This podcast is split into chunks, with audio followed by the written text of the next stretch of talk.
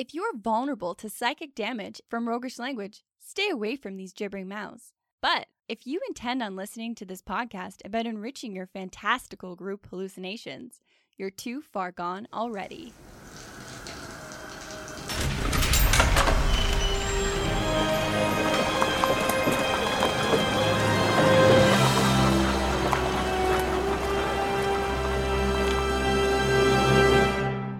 Your next game is going to be full of secrets and deception.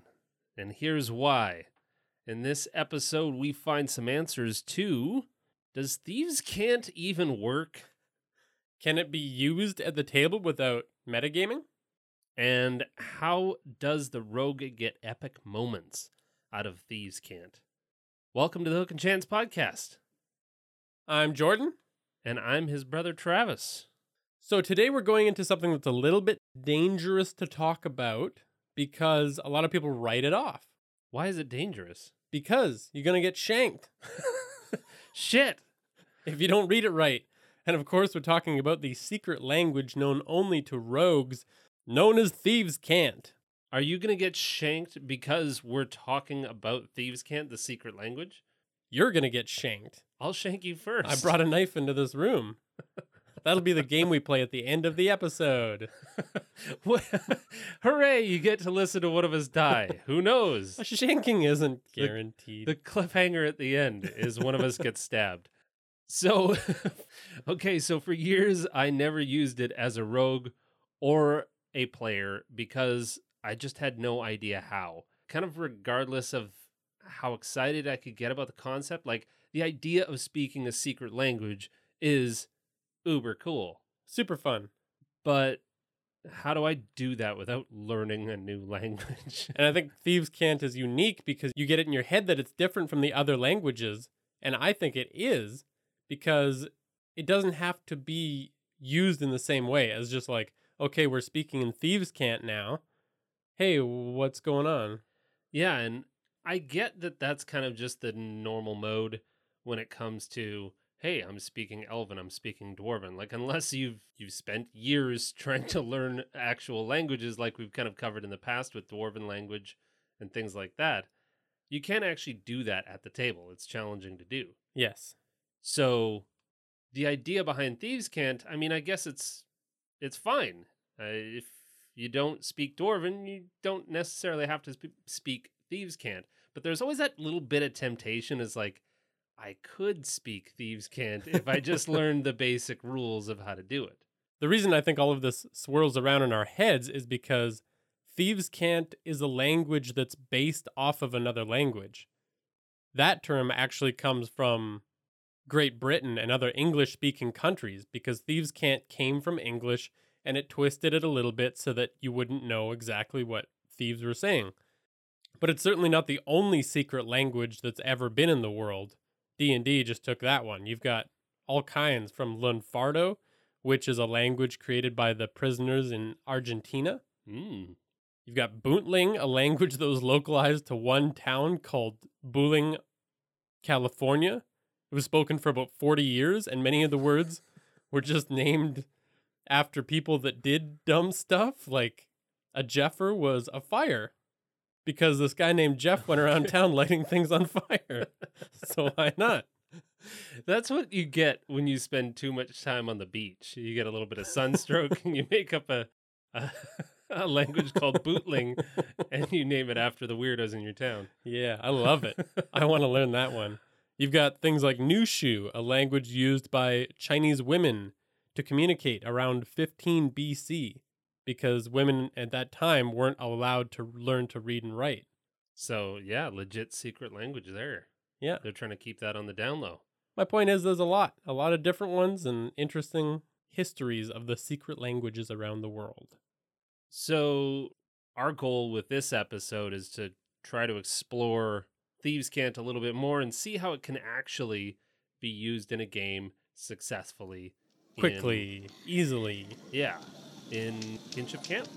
Sounds good. This is Kinship Camp, where rich histories and diverse quirks are explored between weary adventurers around the safety of the fire. So, what are all of these challenges that we run into at the table when we're trying to use Thieves' Cant? Well, let me tell you, because I've run into them all. The first one is it's darn hard to use it at the table because you've got this cool secret language that you, your rogue, and only you kind of know and understand. Except that you can't speak it, actually. Yeah. And then you're trying to have a conversation with the DM who also can't speak it, Oh, li- most likely. and then lazy. You're trying to have this conversation and other than just like kind of passing notes or something like that, you you don't have anything else to do other than say, "Oh, I I have this conversation and thieves' cant." So everyone else at the table, plug your ears because this is just between me and the no. Uh, so then you get up and you go to a different room and So everybody ends up knowing the con- the secret conversation, anyways. Yeah, yeah. So there's no there's no point to that. You've got the memorization already. You've got this challenge of like, okay, maybe I can memorize a little bit, and I can like pepper something. Well, no, because yeah, then you need to teach your DM, and it just goes around and around in circles like that.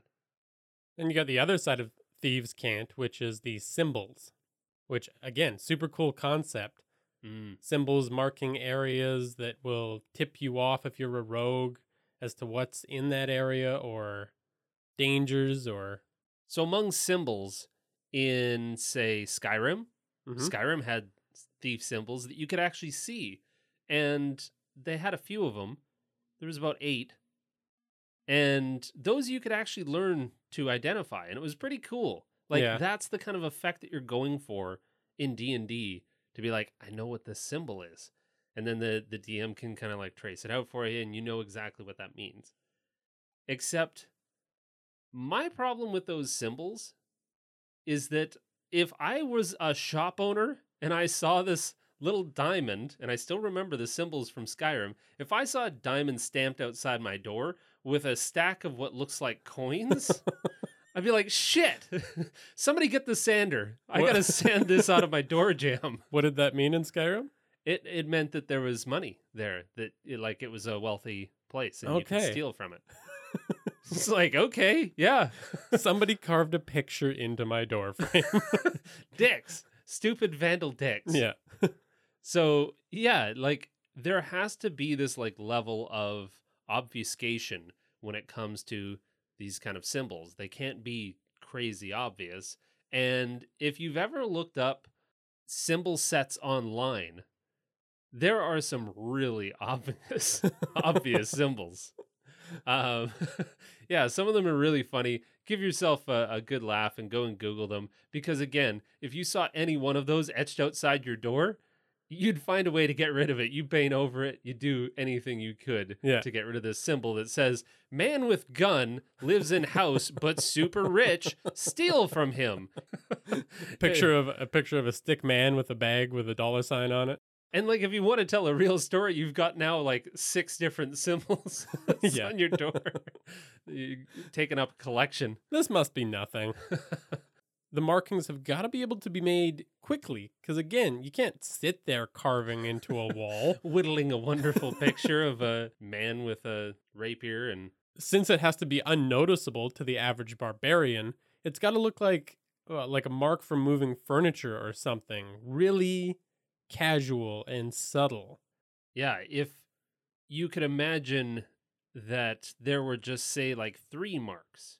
You and I sat down to make our own set of symbols, and what we came up with was something that, like you said, looked like markings that could be passed off as potentially just having been put there by somebody stumbling into your door frame or yeah like you said maybe moving some furniture and bumping into it and now all of a sudden it's it's there it looks like three gashes on the side of the door frame Yeah.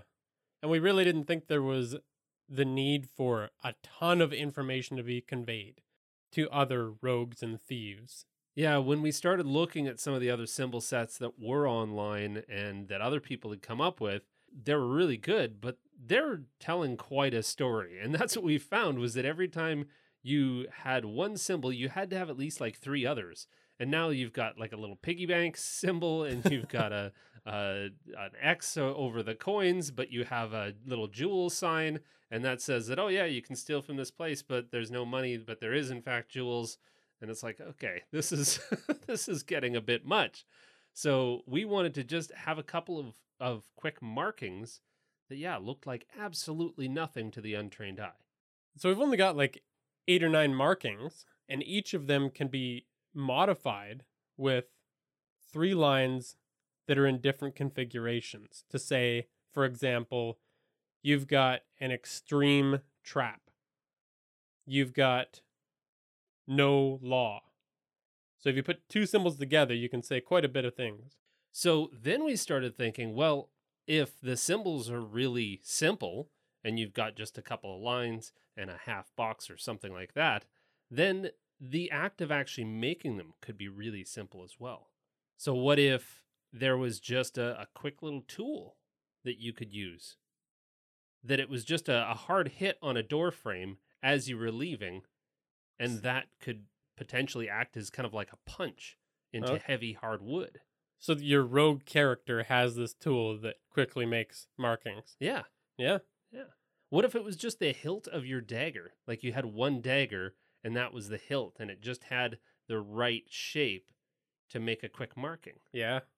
And now it takes less than five seconds to quickly make a mark as you're leaving, or even less. Mm-hmm.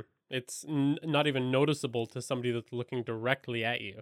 And what we found was that after looking at some of these symbols for long enough, we could tell almost any story with a couple of quick variations, anything that a thief or a rogue would really need to know. And so we thought that we'd make these available to download, and you can use them in a couple different ways. You can hand them out to players with our translation on them, or you can just hand out a symbol, and as the DM, you can make the translation whatever you want on the back of the card. And same goes for the player. Like if you want to hand a marking to your DM and make it mean whatever you want, you can. Then we get around that whole needing to memorize things if that's not the game that you want to play. Or the symbols just become canon as you use them. Yeah, exactly. I need to convey this to a, another rogue. And that way point. the symbols are even less direct in their meanings. And building off of that concept, we wanted to do the same thing for conversations. I think one of the coolest things about imagining Thieves' Cant is that conversation in a tavern where two people are talking and they're saying just what sounds like kind of a weird normal conversation, but it means something totally mischievous. Well, and the whole point is that as you're overhearing somebody or you're walking past somebody in a tavern, that they're having a conversation that you're not fully listening to, you're not fully actively a part of. Yeah. And at that point, it just, you pass it by. It looks totally innocent. and none of the words that they're saying are going to stand out. They're not openly talking about criminal activities. Nobody's going to notice what they're saying. Yeah. And if you're actually sitting there trying to eavesdrop, you're not getting the full story, anyways. If you're eavesdropping, you're trying to listen in on a conversation. You know that they're probably doing something illicit, but you can't understand it because it all sounds, you know, it sounds a little bit off. yeah. There's something about it that doesn't sound quite right. And you're like, wait, what? Are they actually? No, that can't be. But you can't decipher it anyway. You can't prove anything even. If you went to a garden said they're talking about this and that and oh, okay. So take a walk. You're not catching us today. Yeah. So what we did for this as a tool you can use at the table, we've made some cards available for download as well that will have different parts of a conversation, like different lines from a conversation that if you string them together, it makes one of those sort of normal sounding conversations. And what you can do is you're discussing, maybe a rogue is talking to the DM, you can pass one card as you say it out loud and then write your translation on the back. Then you're not memorizing things, you're just having that conversation as you go, and the rest of the party at least gets to hear you have a funny sounding conversation in the game. It's entertaining for the rest of the party. There's really, as far as we can tell, anyways, if you have better ideas, definitely want to hear them. Yeah. But we labored over this for quite some time, and I'm not sure that there's any practical way to get around having to pass notes back and forth because we want to pass notes because we don't just want to come out in the open and have the rest of the party be in on our roguish conversation because that's half the fun is being a little bit sly. So make the rest of the party ask for the translation once the DM and the thief have their in private conversation by passing a couple of quick notes back and forth, explaining what's on the other side of the card and confusing everybody. And I guarantee the stuff that Jordan came up with is going to be uh, great for a good laugh. And then once you're out of the tavern, the rest of the party can have you explain the cool stuff that just went down rather than the entire party just moving on because they all sat there and heard the conversation being had audibly, anyways, Yeah. in plain English. And of course, you can make up your own strange conversations for this as well. All right, so let's try going through one of these conversations. Okay, so do you want to play the DM or the rogue? You can be the rogue. Oh, why, thank you. I'm a gracious DM. All right. Wasn't it your nephew's birthday last week?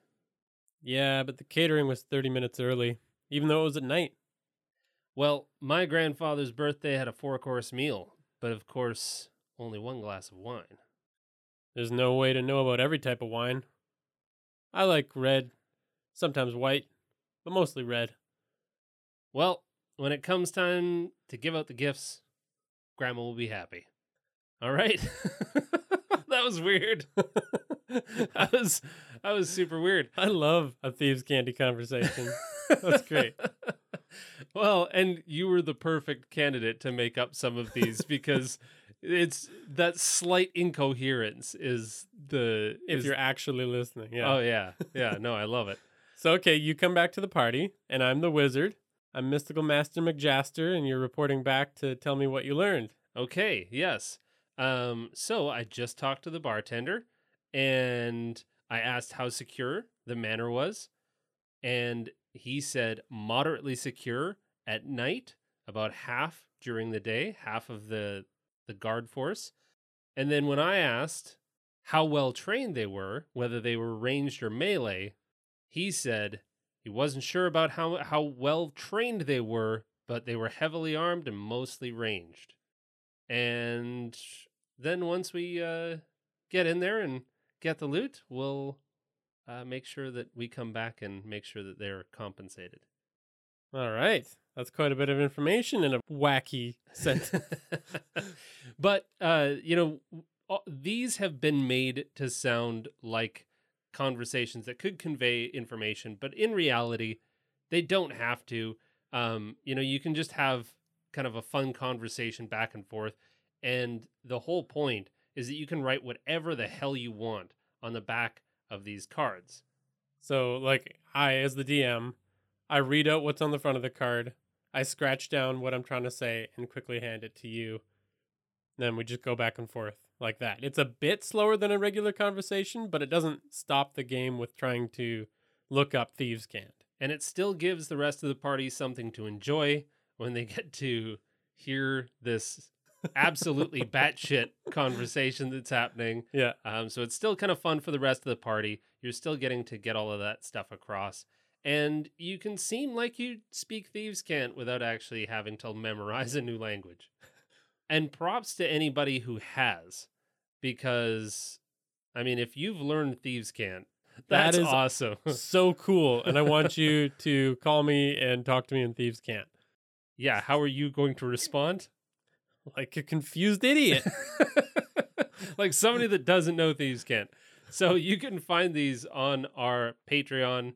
You can just download them. It's just a PDF page that you can print out. this is our best effort at thieves' cant. Hooray!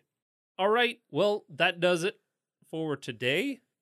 Thank you very much for listening.